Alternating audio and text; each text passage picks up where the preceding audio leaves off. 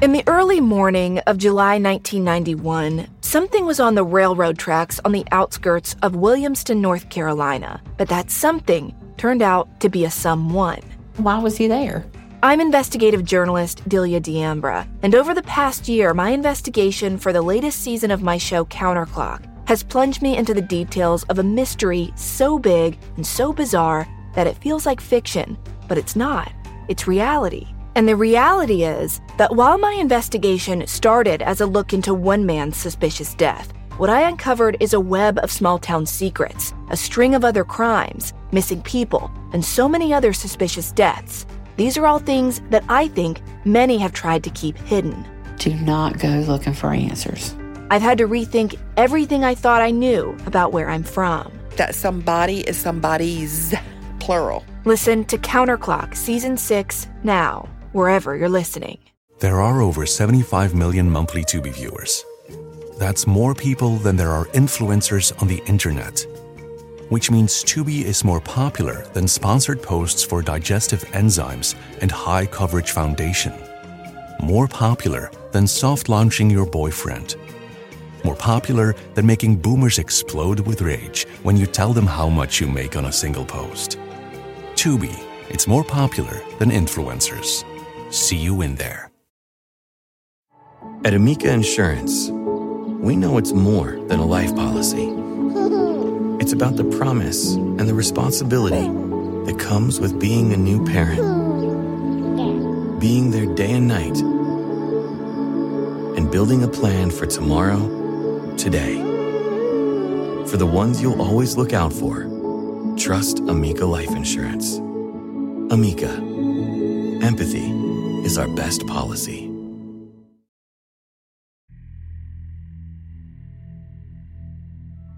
When you think of aliens, you typically picture these big headed, bug eyed creatures with green or gray skin, right? Like the kind of thing you saw all over t shirts in the 90s. But what if this idea isn't entirely accurate?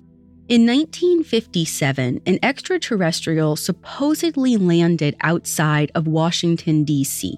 Allegedly, this creature remained on Earth for the next three years, working with the government's top scientists and politicians. He was given a lush, fully furnished apartment inside the Pentagon. But this being defied every notion we have about interstellar travelers.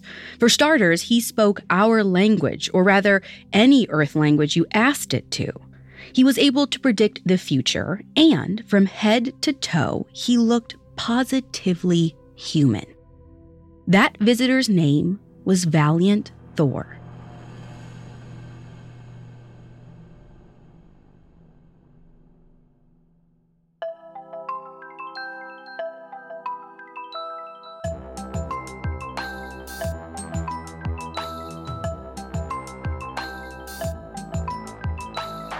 This is Supernatural, a Spotify original from Parcast. I'm your host, Ashley Flowers. Every Wednesday, I'll be taking a deep dive into a real unexplained occurrence to try and figure out the truth. You can find all episodes of Supernatural and all other Parcast originals for free on Spotify. This week's episode is about an extraterrestrial named Valiant Thor in March 1957, he arrived in Alexandria, Virginia, and he had a crucial message to deliver to the president. I have all that and more coming up. Stay with us. There are over 75 million monthly Tubi viewers. That's more people than there are golden retrievers. Which means Tubi is more popular than using meat flavored toothpaste more popular than never figuring out what W A L K spells. More popular than kicking your leg when a human rubs your belly just right. Tubi, it's more popular than golden retrievers. See you in there. Now, I'll admit, when I first heard Valiant Thor's story, my gut reaction was there's no way this is true, especially since most of the details come from a single book titled Stranger at the Pentagon. But when I discovered that Valiant Thor's existence was verified by a member of the U.S. Navy's security clearance team, the former Canadian Minister of National Defense, and President Eisenhower's great granddaughter, well, it made me second guess my instincts a bit. So buckle up because today's story is a pretty wild one, and by far my favorite story I've ever told you so far. It starts around 8 a.m. on March 16, 1957. About a 20 minutes drive from the White House, there's this small crop field out in Alexandria, Virginia. It's so quiet there that you'd have no idea the most important decisions in the world are being made a few miles away. But on this morning, that crop field gets a bit of its own excitement. Descending from the sky is this giant metal saucer, one that's undeniably not from this world. Now, I have no idea who the first person is to spot this thing and call it in, but I know that two local policemen arrive at the scene, and when they see the metal door on the front of this ship open, they immediately draw their weapons and get ready for the worst. But what emerges isn't some bug eyed space monster with a laser. It's this six foot tall, brown haired, brown eyed beefcake of a man. And he's not reaching for his holster. He's just smiling and waving like he just arrived for some tropical vacation. Apart from the flying saucer, the only thing that's unusual about him is his clothing. He's wearing this golden jumpsuit that doesn't appear to have any seams or openings, almost like it was painted onto his perfect body. The visitor tells the police that A, he means them no harm, which is pretty cliche, I know, but B, that he needs a meeting with President Eisenhower. And apparently, he conveys all of this information telepathically. For whatever reason, the police don't question his request at all. They just welcome him into the backseat of their patrol car and take him directly to the Pentagon. Which to me is really odd. Like, Maybe the alien has some kind of mind control powers, or maybe somebody was actually expecting his arrival. Because when they get to the Pentagon, the visitor is supposedly greeted by the Secretary of Defense, who assigns six armed guards to lead him through the halls. He's taken to an elevator that goes straight down into the Pentagon's basement. Then the visitor's transferred to this underground train. It's described like a secret subway system that connects the Pentagon to the White House, which, as far as we know, doesn't actually exist, but it's supposed to be secret after all, and doesn't sound that far fetched. A secret subway would definitely come in handy during an emergency, you know, like when you've got to transport an alien visitor to the president. Once they get to the White House, the visitor is taken straight to the Oval Office. And the moment those doors swing open, President Eisenhower is totally into it. He jumps out of his seat, excited to shake hands with whatever this thing is. Then he asks for the visitor's name, which he learns is Valiant Thor.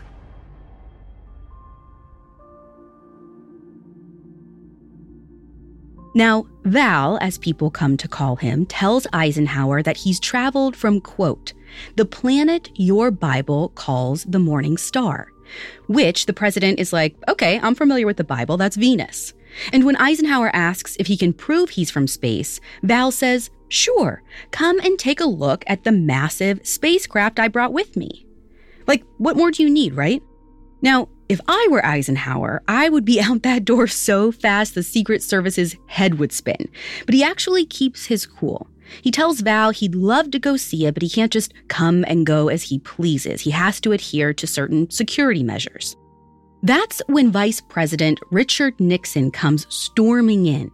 He greets Val like he's some old poker buddy he hasn't seen in decades, and he tells him he's caused quite a stir for an out of towner. After a few more awkward quips from the VP, Val gets down to business. Oh, and side note if you weren't already wearing your seatbelt, you're going to want to put it on here. Val says that he's been sent to Earth by something called the High Council, which seems to be this benevolent committee of intergalactic beings, like a bunch of aliens looking out for the less intelligent species of the universe. So, hint, hint, that's us. He says his mission is to speak with the military leaders and convince them to deactivate their nuclear arsenals. See, nuclear warfare won't just be bad news for Earth. Val says it's a concern for the entire galaxy. Now, I get it. This is a lot to digest. Like, yes, we know nuclear weapons are dangerous, even catastrophic. But if it's so pressing that an intergalactic committee needs to interfere, that is pretty terrifying. So, if this is actually true, someone probably should do something about it. But there's something odd here. If I were Val, I don't know that I'd go directly to Eisenhower. I mean, it's a pretty bold move to start at the top of the food chain. My first instinct would be, you know, maybe let's try some scientists or military personnel, see where that gets me before getting laughed out of the Oval Office. Unless Val knew that Eisenhower could be trusted to listen, considering the president had an alleged history of conspiring with aliens. See, three years earlier, in February 1954, Eisenhower was on vacation in Palm Springs, California. But after dinner, he didn't return to his room at the ranch where he was staying. Supposedly, he was rushed off to an impromptu appointment.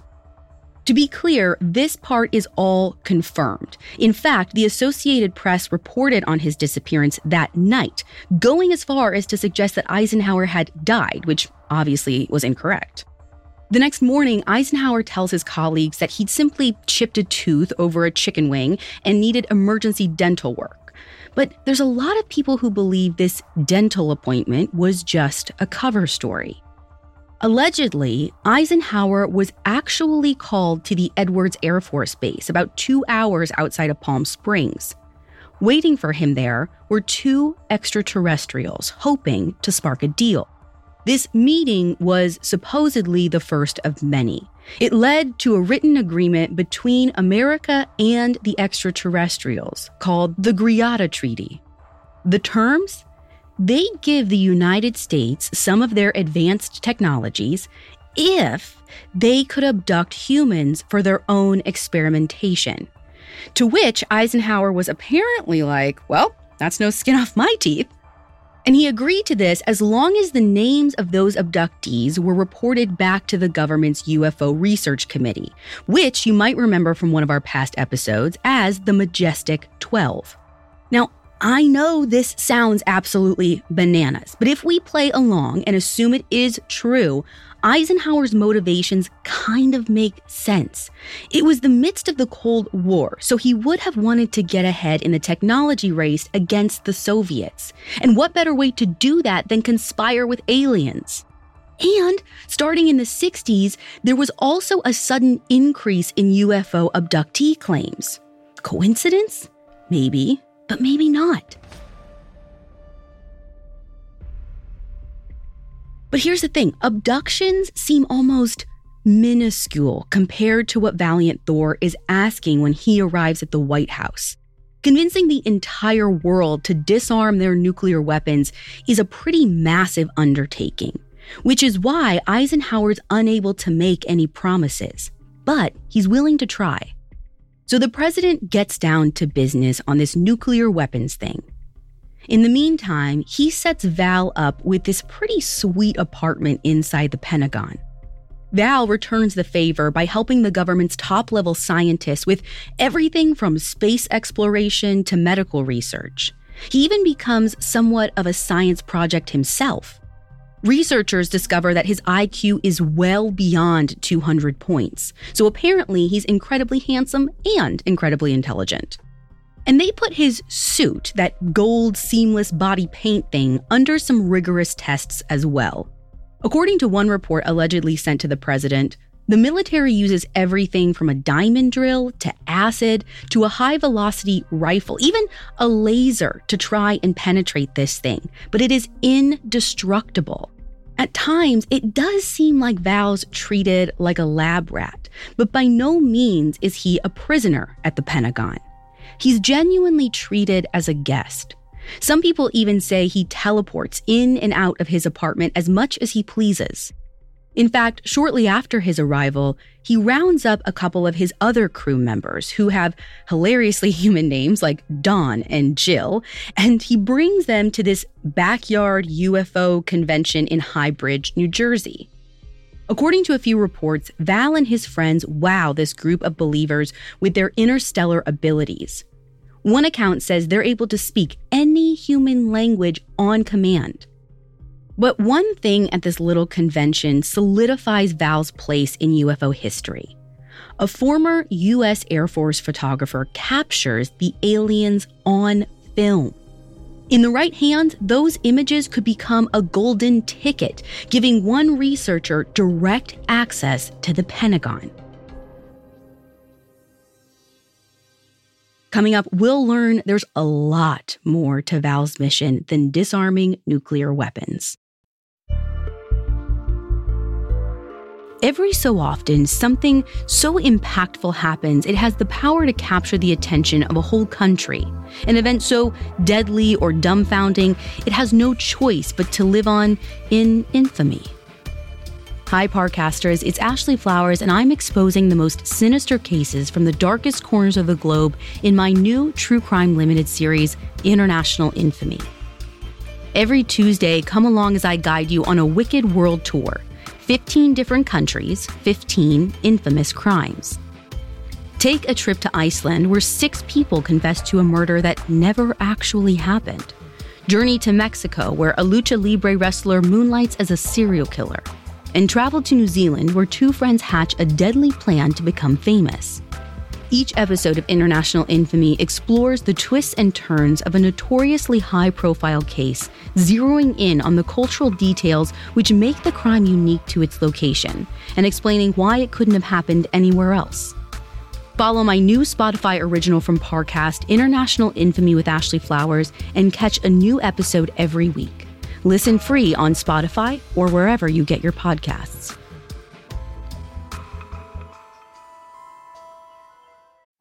At Amica Insurance, we know it's more than a life policy. It's about the promise and the responsibility that comes with being a new parent, being there day and night, and building a plan for tomorrow, today. For the ones you'll always look out for, trust Amica Life Insurance. Amica, empathy is our best policy. Looking for a new show to dive into? Well, go to Hulu and see what's new because Hulu has new stuff all the time.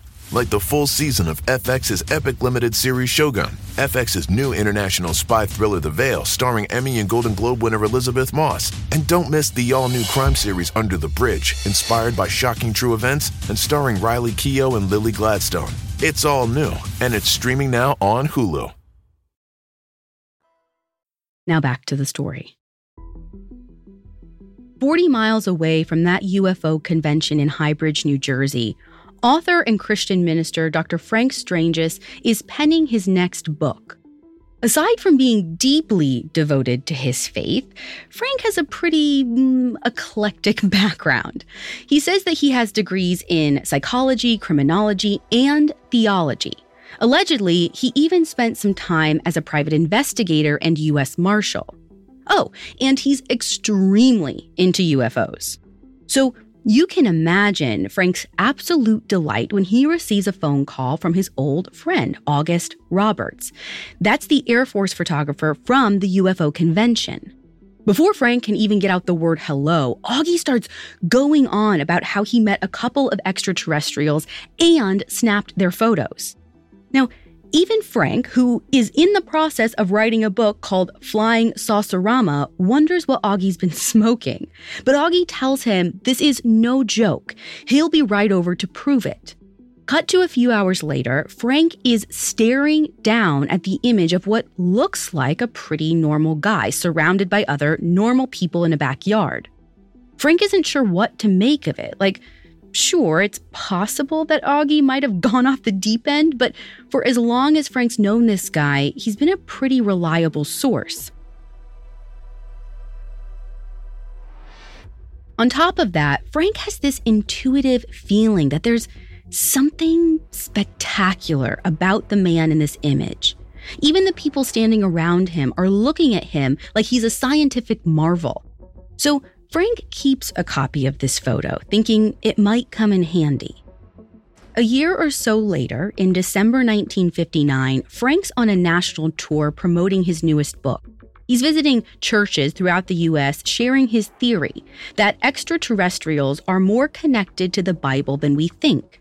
Essentially, Frank believes that UFOs are literal angels that have been sent to Earth by God to improve mankind. In fact, he claims the book of Ezekiel clearly describes a UFO when it says a wheel within a wheel was seen hovering over the land. So, to prove that these extraterrestrials are benevolent creatures not worthy of fear, he wraps up his presentation with those very charming images of Valiant Thor. After one of these lectures in DC, a woman approaches Frank. She doesn't say much, she just flashes her Pentagon ID and asks if they could chat privately. Behind closed doors, the woman asks Frank, How would you like to meet the man in those images? To which he's like, Uh, yes, please. This woman, who Frank refers to as Nancy, tells him to meet her outside of his hotel at 8 o'clock the next morning. Now, Frank is beyond thrilled. At the same time, he's probably a little skeptical. For all he knows, this is one giant prank, but it's a risk he's willing to take. So he gets up early and stands outside in the bitter cold, waiting for Nancy. At 8 o'clock, she pulls up in this fancy car and escorts Frank to the Pentagon. When they arrive, they don't even go through the main entrance. They actually go through some like sneaky back door. And after getting past security, which according to Frank requires zero credentials, Nancy leads him to this unmarked door. Then she gives a little nod, like, okay, your future awaits in there. Inside, Frank sees these three army men doing paperwork. They barely acknowledge that he's in the room. Then, from another door, walks the tall, tanned alien Frank knows as Valiant Thor. Val doesn't beat around the bush. He tells the author there's a reason why Nancy brought him here today. He needs someone who's open minded to the idea of extraterrestrial life and has a devout Christian faith, which is when Val drops an even bigger bombshell than the nuclear weapons thing. He says there's something people need to understand about Christianity. Jesus is actually a space alien. Now, I know this sounds totally ridiculous, but like I mentioned, Frank has literally written books on how UFOs appear in the Bible, so he buys it hook, line, and sinker.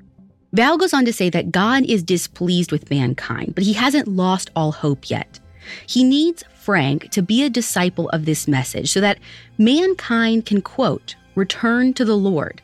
And in exchange, Val's willing to unlock the secrets of the universe to Frank. Over the course of this 30 minute meeting, Val confirms a few other things, like the idea that there's life on many other planets, some that man hasn't even conceived of yet. He tells Frank things that he doesn't even know about himself, things Frank has to confirm with his parents later on. And it must be pretty personal stuff because Frank never discloses what those details are. Val also admits that there's only a few people in Washington who know about his existence, which may be why this story is so hard to verify. But those who do know about him have refused to help his cause. And Val seems pretty worried about this. See, Val's instructions from the High Council are to remain on Earth until March 16, 1960. But the clock is ticking down, and Val's coming to the hard realization that he's probably not going to complete his mission in time. Apparently, the president has made multiple attempts to alert the world of Val's message, but he's been thwarted by the CIA, the Secretary of Defense, and the Joint Chiefs of Staff. According to Frank, many of these politicians fear that if the world knows about Valiant Thor, they'll choose to follow his lead instead of theirs, sending everything into absolute chaos, which kind of makes sense. So Val needs Frank to continue his work on Earth once he's gone. But he warns him it will not be an easy path. People will try and discredit Frank, fight against his message, and they might even threaten his life. But Frank He's up for the challenge. He leaves the Pentagon that day with this cocktail of emotions. I mean, he's boiling over with excitement that Val just confirmed his life's work, but he's also totally overwhelmed by it all. Like, where does he even begin, and what's going to happen if he fails? Well, after three years of back and forth with Eisenhower, Val's final meeting with the president is a total bust. On March 16th, he returns to his craft in Alexandria, Virginia, and takes off, leaving our presumably doomed planet behind. Now it's up to Frank to carry the torch, and he's about to find out the stakes are higher than he ever imagined. Coming up, Frank is targeted for knowing too much. What kind of fun is waiting for you at Kings Island? The holy cow, we're way too high and here comes the drop kind of fun. The make a splash all summer kind of fun. The I can't believe I ate that whole funnel cake. Let's get another kind of fun. But most importantly, at Kings Island, you'll find for the fun of it kind of fun. Don't wait to start your fun this season. Kings Island is now open weekends. At Amica Insurance, we know it's more than a life policy. It's about the promise and the responsibility that comes with being a new parent, being there day and night, and building a plan for tomorrow, today. For the ones you'll always look out for, trust Amica Life Insurance. Amica, empathy is our best policy. Now back to the story. In November 1967, Frank is invited to speak at a UFO convention in Germany. It's been over seven years since Valiant Thor's departure, and Frank is still doing his best to spread his message. You know, the idea that Jesus is a space alien and that nuclear arms need to be deactivated. For as wild as the whole thing is, there's actually plenty of people interested in Frank's work. In fact, right after his arrival in Germany, he's asked for an interview with some Italian magazine. Frank is slurping soup across the table from the magazine's reporter and photographer, who, according to him, are two intimidating guys. With the tape recorder rolling, they question Frank about every possible detail of his experience with Val. Like, what are the terms of your agreement? Where is he now? When will he return to Earth? It's actually getting a bit aggressive. So Frank's relieved when the maitre d' comes over to tell him that he has a phone call. But when Frank returns to the table, the two men have vanished. Even their plates are cleared. There's nothing left except Frank's bowl of soup. So he shrugs, sits down, and takes another bite. That's when Frank tastes this grittiness that wasn't there before. It's followed by this painful burning sensation that rips down his throat and into his stomach. Frank's pretty sure he's just been poisoned. Luckily, his interpreter is sitting at a table nearby. He comes rushing over and helps Frank back to his hotel room. Frank, at this point, is coughing up blood and it's looking seriously bad. That's when the most bizarre thing happens. Frank's interpreter whips out this vial of powder, stirs it into a glass of water, and tells Frank to drink. Moments later, Frank falls into this deep sleep.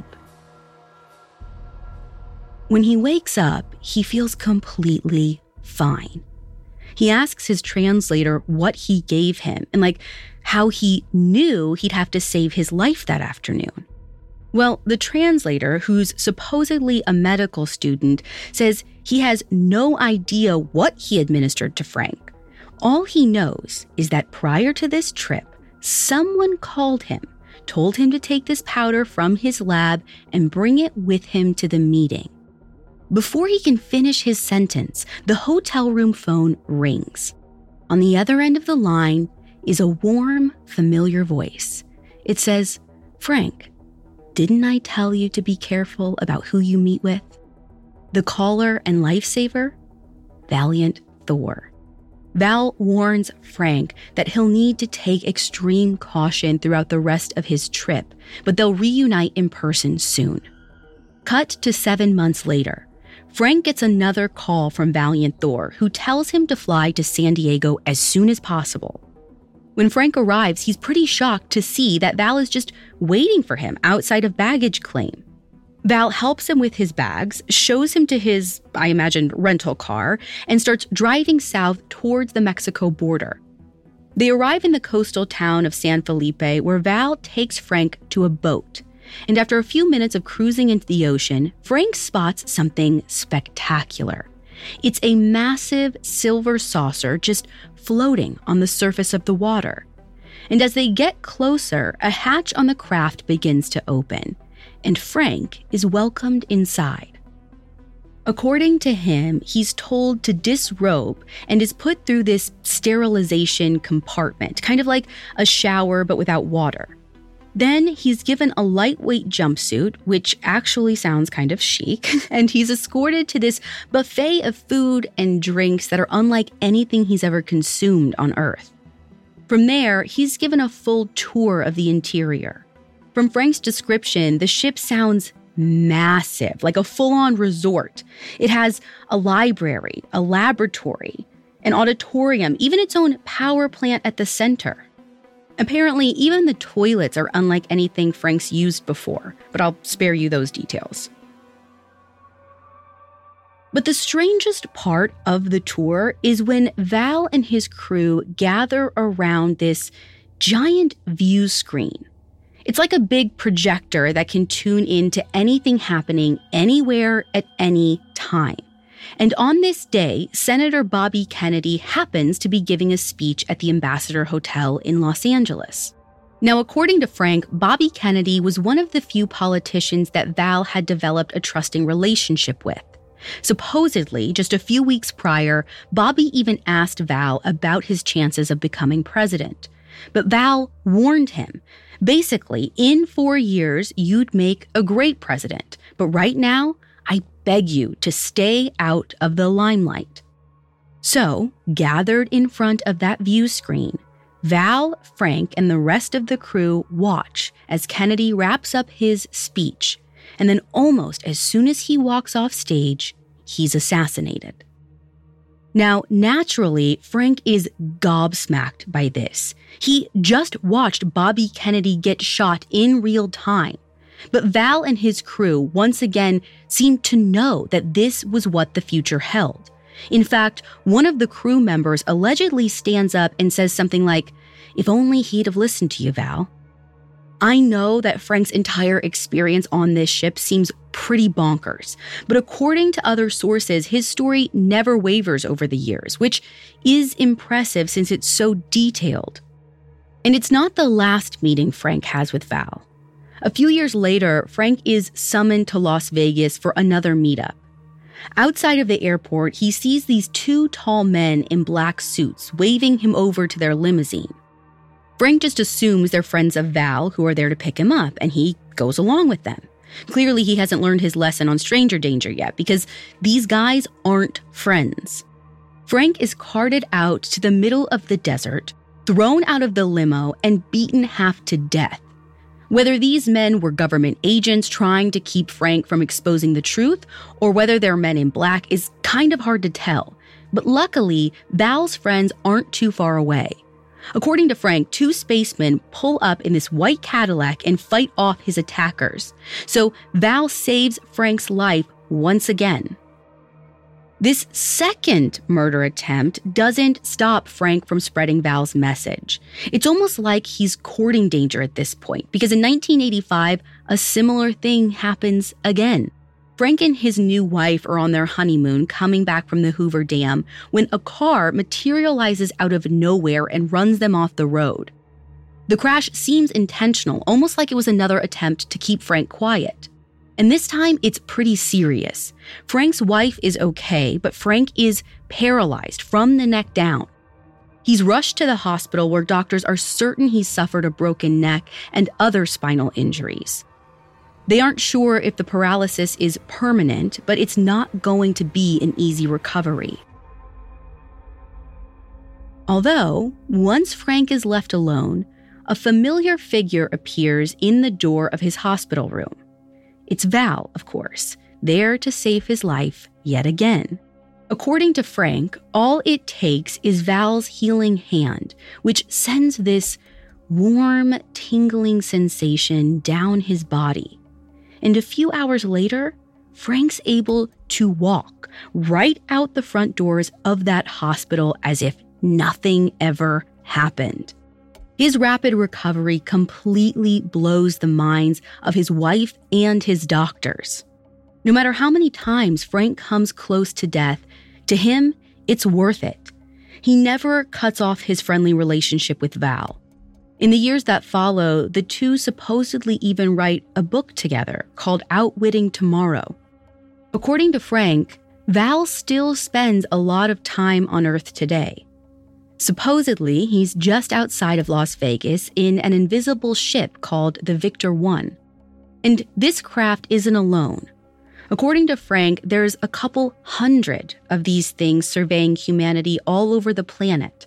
We're talking Africa, China, Japan, Russia. It's pretty incredible, if you can believe it. See, by now, you probably understand why this story is so hard to digest, especially since it comes mainly from Dr. Frank Stranges himself, who has a shockingly fitting name, all things considered. It's also hard to ignore that Frank's bread and butter was writing books on the connections between Christianity and alien life. So, really, what better way to promote his business than to invent this elaborate tale himself? What's more, a lot of the details seem to be identical to a fictional story called The Day the Earth Stood Still, which might ring a bell. The movie came out in 1951, six years before Val supposedly came to Earth.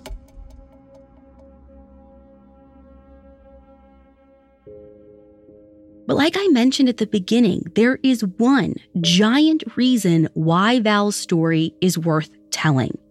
And that's the fact that it's validated by all of those other people. Aside from August Roberts, the Air Force photographer who snapped the photo of Val, there's also Dr. Harley Byrd. He says he worked for the Air Force's UFO research program, known as Project Blue Book, which was a confirmed operation from 1952 to 1969. Allegedly, Dr. Byrd had access to several top secret documents that mentioned Valiant Thor. The story was also backed up by the former Canadian Minister of National Defense, Paul Hellyer. He insists there have been face to face meetings between government officials and aliens, and claims the best evidence of this was Valiant Thor. In fact, he says that Val's mission was a massive turning point in global history, an opportunity that mankind completely failed to seize. There's also President Eisenhower's great granddaughter, Laura. She said that Val was placed on VIP status by the government and that her great grandfather tried to schedule a meeting with the United Nations to talk about Val, but he was shut down.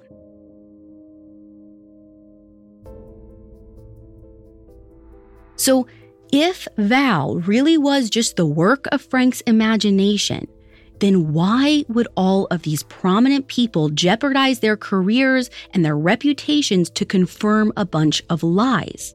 Not to mention, this isn't the only report of alien visitors interfering with our nuclear weapons.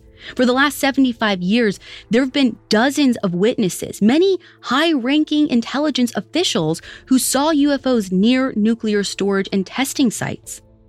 Take, for instance, the Malmstrom Air Force Base in Montana. In 1967, an Air Force missile launch officer named Robert Salas reportedly saw a glowing red craft hovering above the facility.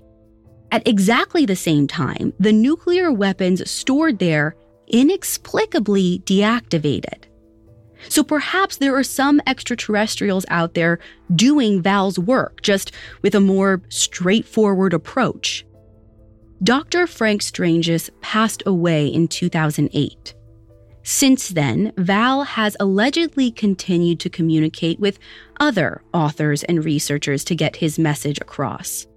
In 2016, he supposedly wrote the introduction for Gray Barker's book, Mysterious Ascensions. It's probably the most recent message from Val to the people of Earth.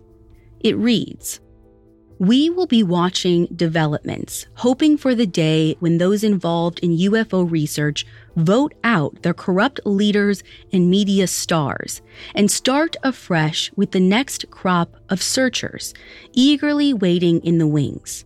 Embrace change, and you may just embrace truth. So, who knows? Maybe we're that next crop of searchers that Valiant Thor's been trying to reach. And if you're listening, Val, my handle on Instagram is at Ashley Flowers. Get in touch. I am in.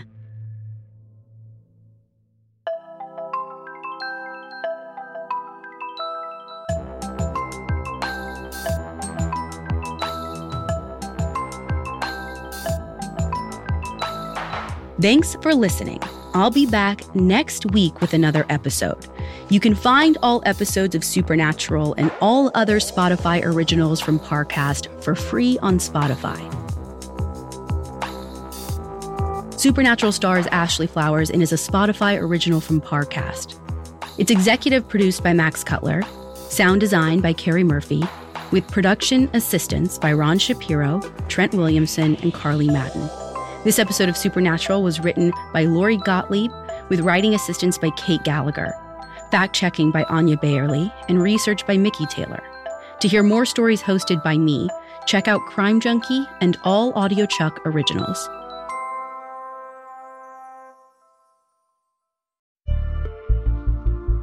Hi, listeners, it's Ashley Flowers, and here's a quick reminder to check out my new True Crime Limited series, International Infamy. Every Tuesday, I'm taking you across the globe to look at 15 of the most notorious crimes from 15 different countries. Some stories are sure to shock, some may leave you stumped, but all are quite the trip. Follow my new series, International Infamy with Ashley Flowers. Listen for free on Spotify or wherever you get your podcasts.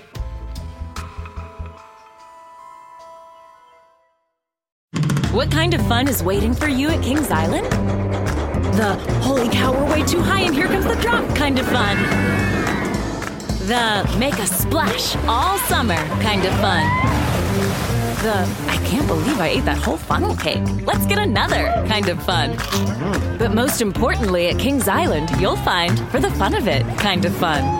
Don't wait to start your fun this season. Kings Island is now open weekends. At Amica Insurance, we know it's more than a life policy. It's about the promise and the responsibility that comes with being a new parent, being there day and night, and building a plan for tomorrow, today. For the ones you'll always look out for, trust Amica Life Insurance. Amica, empathy is our best policy.